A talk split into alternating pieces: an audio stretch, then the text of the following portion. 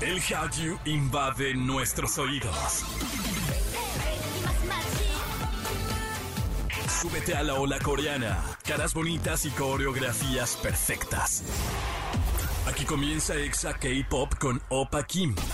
En Exa FM 104.9.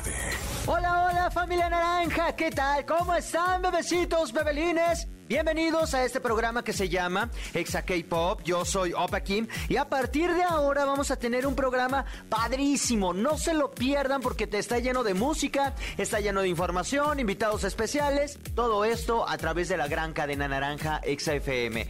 Y síganos en redes, arroba XFM y ahí me encuentran como arroba Opa Kim Pop. Por ahora vamos a escuchar lo que tenemos para hoy. Gucci triunfó con su show en Corea del Sur, pero les apagaron la fiesta. Más adelante te decimos por qué. Bang Chan pide disculpas por comentarios, pero ¿qué dijo?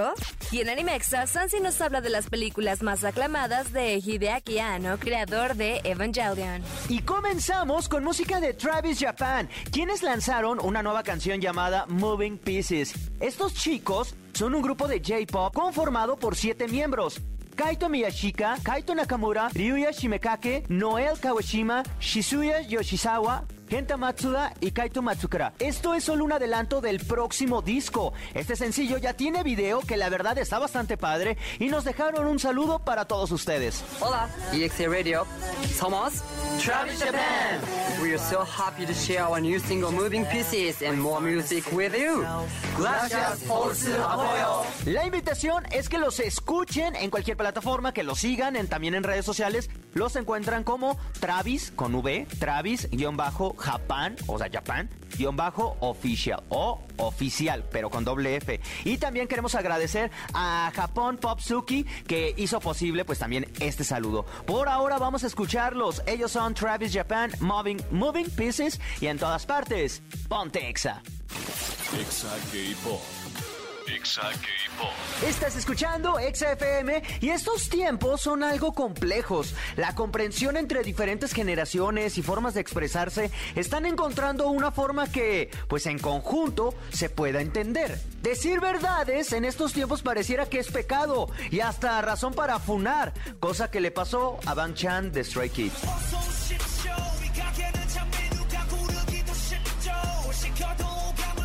Recientemente, este idol hizo una transmisión en internet donde platicó con sus fans. Uno de los temas que tocó fue su aparición en Music Bank in Paris. Uno de los fans le preguntó que cómo lo había pasado. El idol confesó que la pasó muy bien y añadió, no sé, puede que suene como un boom, porque las generaciones son diferentes y yo también lo sé, pero siento que ha llegado al punto en que saludar a alguien no se considera modales básicos, porque sabes, si ves a alguien pasar y dices hola, pero luego si no responde sería como, ¿qué? Está bien, pero siento que ha llegado al punto en que a esta generación se le permite hacer eso. Al principio estaba como, ¿está bien? ¿Qué? Está bien. Esto es. Pero luego, cuanto más pensaba en eso, yo estaba como, tal vez solo estoy exagerando. Tal vez estoy pensando demasiado en ello. Tal vez solo soy un boomer. Días después pidió disculpas por esto. Dijo que no era el afán de hablar mal de los compañeros. Sinceramente, y lo digo así eh, a título personal, lo feo de esto es pedir disculpas por algo que no es ofensivo. Fue su opinión, no evidenció a nadie y decir que a él no le gusta que la gente no salude es normal. O sea, no pasa nada, es su opinión. Pero no, al parecer no fue suficiente y estaba al borde de la funa.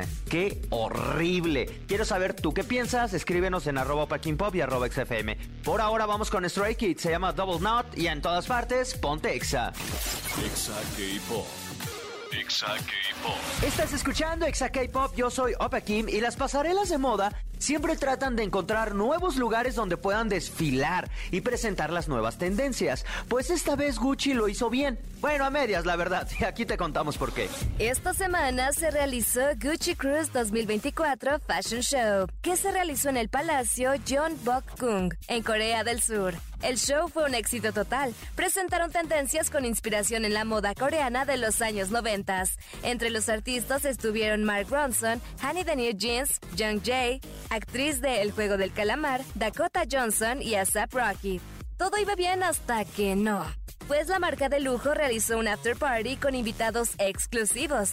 El problema fue que el edificio donde lo realizaron está en zona habitacional.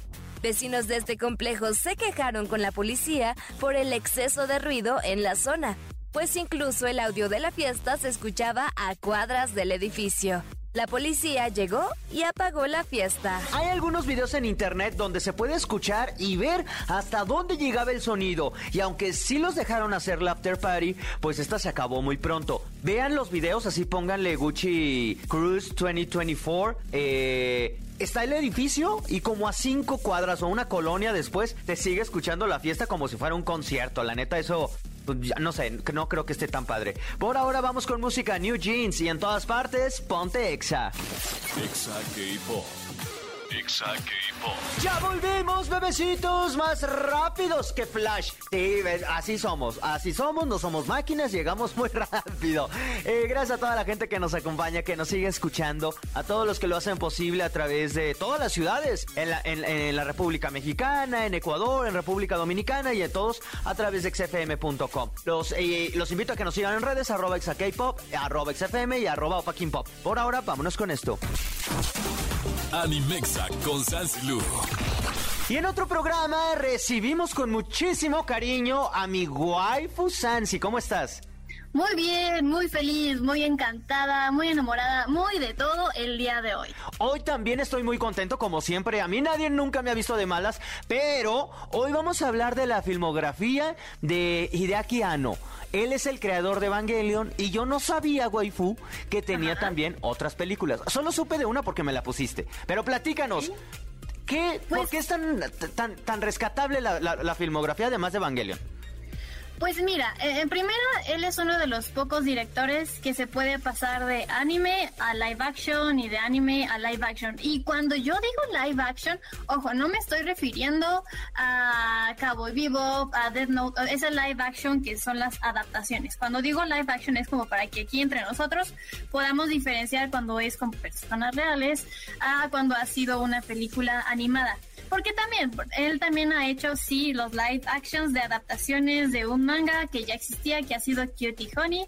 Y eso lo podemos dejar en un olvido porque no salió del todo bien. Entonces enfoquémonos en sus joyas ocultas. Porque si bien Hideaki Anno sabemos que ha sido una persona que ha lidiado con la depresión por muchísimos años, este cine es uno de los que más nos encanta cuando somos eh, personas de, ah, que me encanta el cine de arte, porque las tomas y las metáforas y todo. Entonces aquí Hideaki Anno hace eso, porque a él ya, ya nos queda claro, o sea, si están familiarizados con Evangelion, estamos eh, en el mismo sentido de que a él le encantan estas cuatro cosas, criaturas gigantes, amor y destrucción. Y la destrucción tanto explosiva como la catarsis interna, más aparte el asombro infantil y esta nostalgia de no crecer.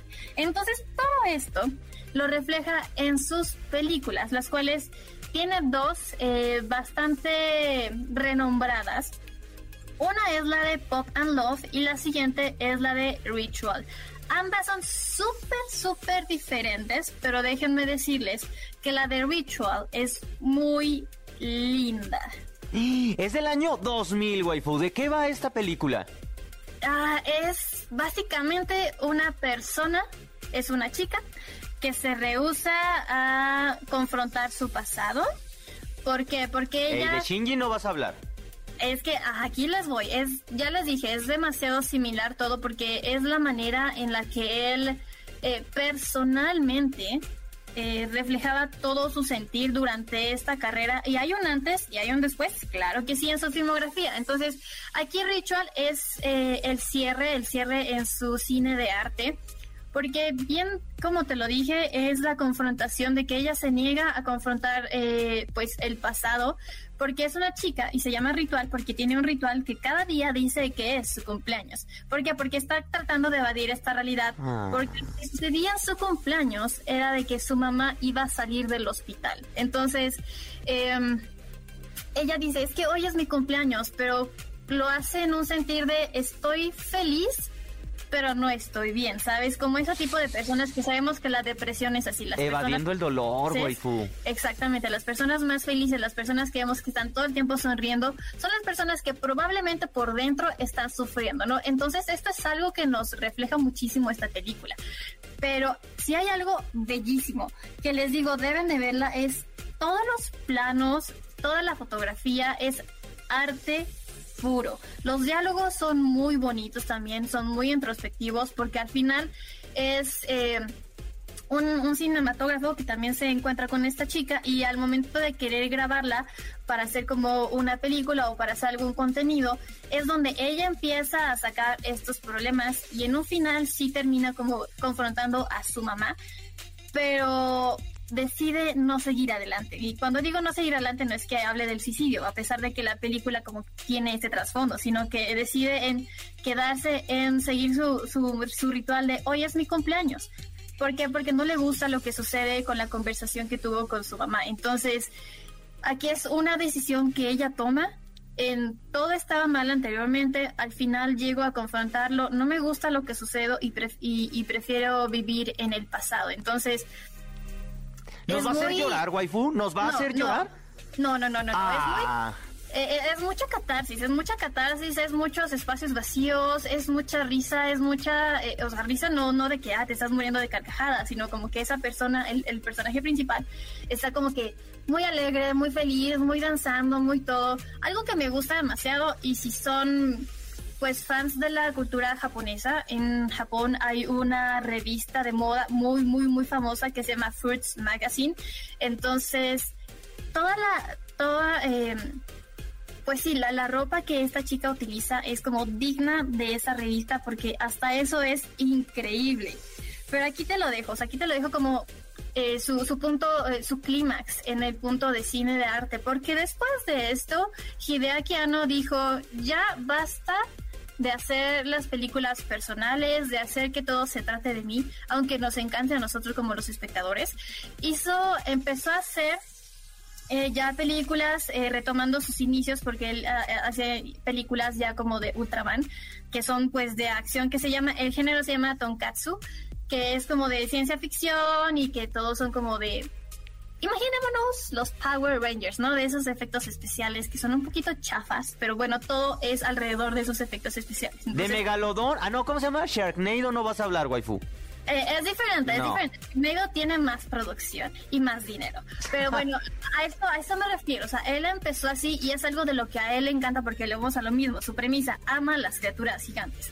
Entonces, después de que tuvo este, pues digamos, eh, cambio de hacer algo personal al fin hacer algo social, algo más grande, es donde saca la película de Shin Godzilla. Y para mí Shin Godzilla, eh, de por sí los kaijus y Godzilla es una franquicia que amo, o sea, realmente amo, y hay dos vertientes muy diferentes, la americana y la vertiente japonesa. La americana va más allá como de la eh, del entretenimiento y y pues sí, ¿no? De que, de que Godzilla es eh, el villano. Mientras que del lado eh, japonés, Godzilla eh, se utiliza por temas políticos y se utiliza como si él fuera también un héroe. Pero aquí lo que hace Hideaki Anno y lo que amo con Shin Godzilla es que literal estás viendo una película de Evangelion, hasta usan la misma música, utilizan como que los mismos planos y no significa que esté mal, sino significa que él ya tiene bien planteada la forma de dirigir y de qué es lo que quiere y cómo tiene su ojo como que ya visto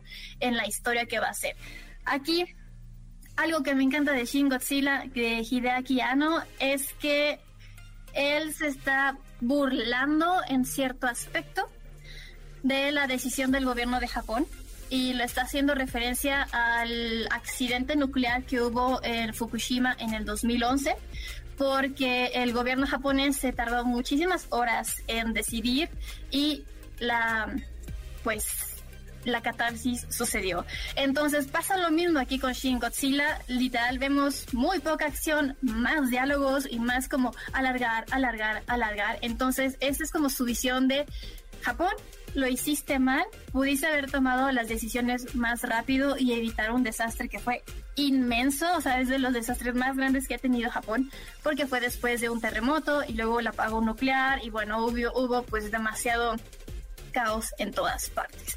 Entonces, después de sacar Shin Godzilla, empieza a sacar lo que a él le encanta también, que es la de Kamen Rider y la de Ultraman. Entonces, actualmente ya estamos viendo un Hideaki Anno pues más especializado en temas más sociales, más especializado en temas más de acción, en de kaijus y de eh, efectos especiales. Oye, Shin Godzilla, la verdad es que yo la vi contigo y es, ha sido la única película que, que he visto. De, de, de Hideaki. La verdad es que yo esperaba, y eso qué bueno que lo, lo, señalaste, yo estaba acostumbrado a la versión de Godzilla de americana, o sea, la que todos conocemos. Cuando vi la, la, japonesa, de entrada es muy raro, porque si la criatura eh, está horrible. O sea, es bonita. No, está bien fea. Está bien fea. Pero creo que es parte de la esencia como de esta sátira de, de lo que forma la película. No lo había pensado como me lo dijiste hasta ahora tiene todo el sentido del mundo. Hay unas partes, yo esperaba, insisto, como la versión americana, estas partes de acción donde Godzilla sale del mar y, se ve cómo, cómo se levantan las olas y cómo va destruyendo todo. En la versión japonesa es totalmente diferente. No le ponen énfasis a eso, sino a la reacción de los humanos, lo cual es como trágico, es un absurdo y lo absurdo da risa y es tan absurdo que es como, ay, no puede ser eso lo van a vivir. Yo lo vi así. Hay efectos que sí, como dices, güey, pues están como bien baratos, pero siento que es parte de, la película. Y también tan solo la, pronunciación en la americana, todo es Godzilla, Godzilla, Godzilla. Gojira. Y Gojira, ajá, Gojira en, en Japón. En japonés, porque es el, nombre verdadero. Sí, si nos ponemos, ah, aquí, hay todo un tema de discusión entre Godzilla y Gojira, pero la verdad es que sí. Hay que... deberíamos de hacer eso, ¿eh? O sea, ¿qué cambió del Gojira al, al Godzilla. Porque sí hubo cambios, incluso hasta de los Power Rangers, que fue originalmente de Japón, también hubo cambios en, en, la versión americana. Y también. lo mismo va a pasar, o sea, lo mismo va a pasar con Ultraman también, que también están haciendo esta versión. Entonces, todo esto, todo, o sea, hay diferentes versiones de ver las cosas y hay. Los americanos le van a atacar a algo y los japoneses lo hacen por otro tipo de razones. Entonces, también ahí es lo interesante saber de por qué salió estos personajes, o sea, cuál fue la necesidad de Japón de sacar esto y por qué América lo está haciendo como si fuera eh, no sé, algo más destructivo, porque cada quien tiene su visión. Sí, totalmente de acuerdo. Además, con esto recordemos que además para ver el cine japonés siempre tienen como los recursos de siempre que no son clichés, son recursos los el hundimiento de Japón, eh, los terremotos, los tsunamis, los desastres por, por, por cuestiones nucleares. Todo eso va en conjunto, pareciera cliché, pero pues es algo que vive la sociedad japonesa, lo cual también cambia el estilo de la historia americana porque los americanos viven con este delirio de persecución, de salvar al mundo. Casi todo sucede en Nueva York. De ser el héroe. De Ajá, exactamente. Y tantos idiomas y hablaste con la verdad. Totalmente de acuerdo. Entonces, si van a ver Shin Godzilla, no olvídense de la versión americana. Es algo diferente. Waifu, muchísimas gracias por habernos acompañado, por habernos ilustrado de, la cultura japonesa y en específico de la filmografía de Hideaki Anno. Recuérdanos tus redes donde te podemos escuchar, ver, sentir. Arroba Sansilu en Instagram, Facebook y Twitter. Hoy en este programa hemos andado, pero de un japonés en verdad envidiable. por ahora vamos con música. Él es Miyabi y entonces todas partes. Ponte Exa. Exa K-Pop. Y hemos llegado a la parte final de este programa. Muchísimas gracias a todos ustedes por habernos acompañado, por haberlo hecho posible. Mi corazón está brillando, sonriendo de alegría porque terminamos otro programa juntos. Pero no solo por eso, no, no, no, no. Saben que siempre tenemos información para todos ustedes. Y sé que esto les va a encantar. Army, este 3 de junio de 2023, o sea, ya casi en un una única fecha no se pueden perder el concierto de Suga August D Tour D-Day in Japan Live Viewing, transmitido directamente desde Japón en las salas de cine de Cinépolis. Ven a bailar y disfrutar a lo grande de esta nueva faceta de tu idol favorito como solista y de sus mejores canciones, que más que cine, traen exclusiva para ti. Preventa disponible en cinepolis.com. Y ya que lo escucharon, yo siempre les recomiendo, vayan de una vez a cinepolis.com y ya compren sus entradas porque es la única fecha, 3 de junio de este año en el August D Tour D-Day in Japan Live Viewing, que ya hicimos una reseña, así que súper recomendado. Por ahora llegamos a la parte final de este programa. Muchísimas gracias a todos ustedes y como siempre, yo me voy deseándoles que sean felices, tomen agüita y los espero en el siguiente episodio. ¡Anión!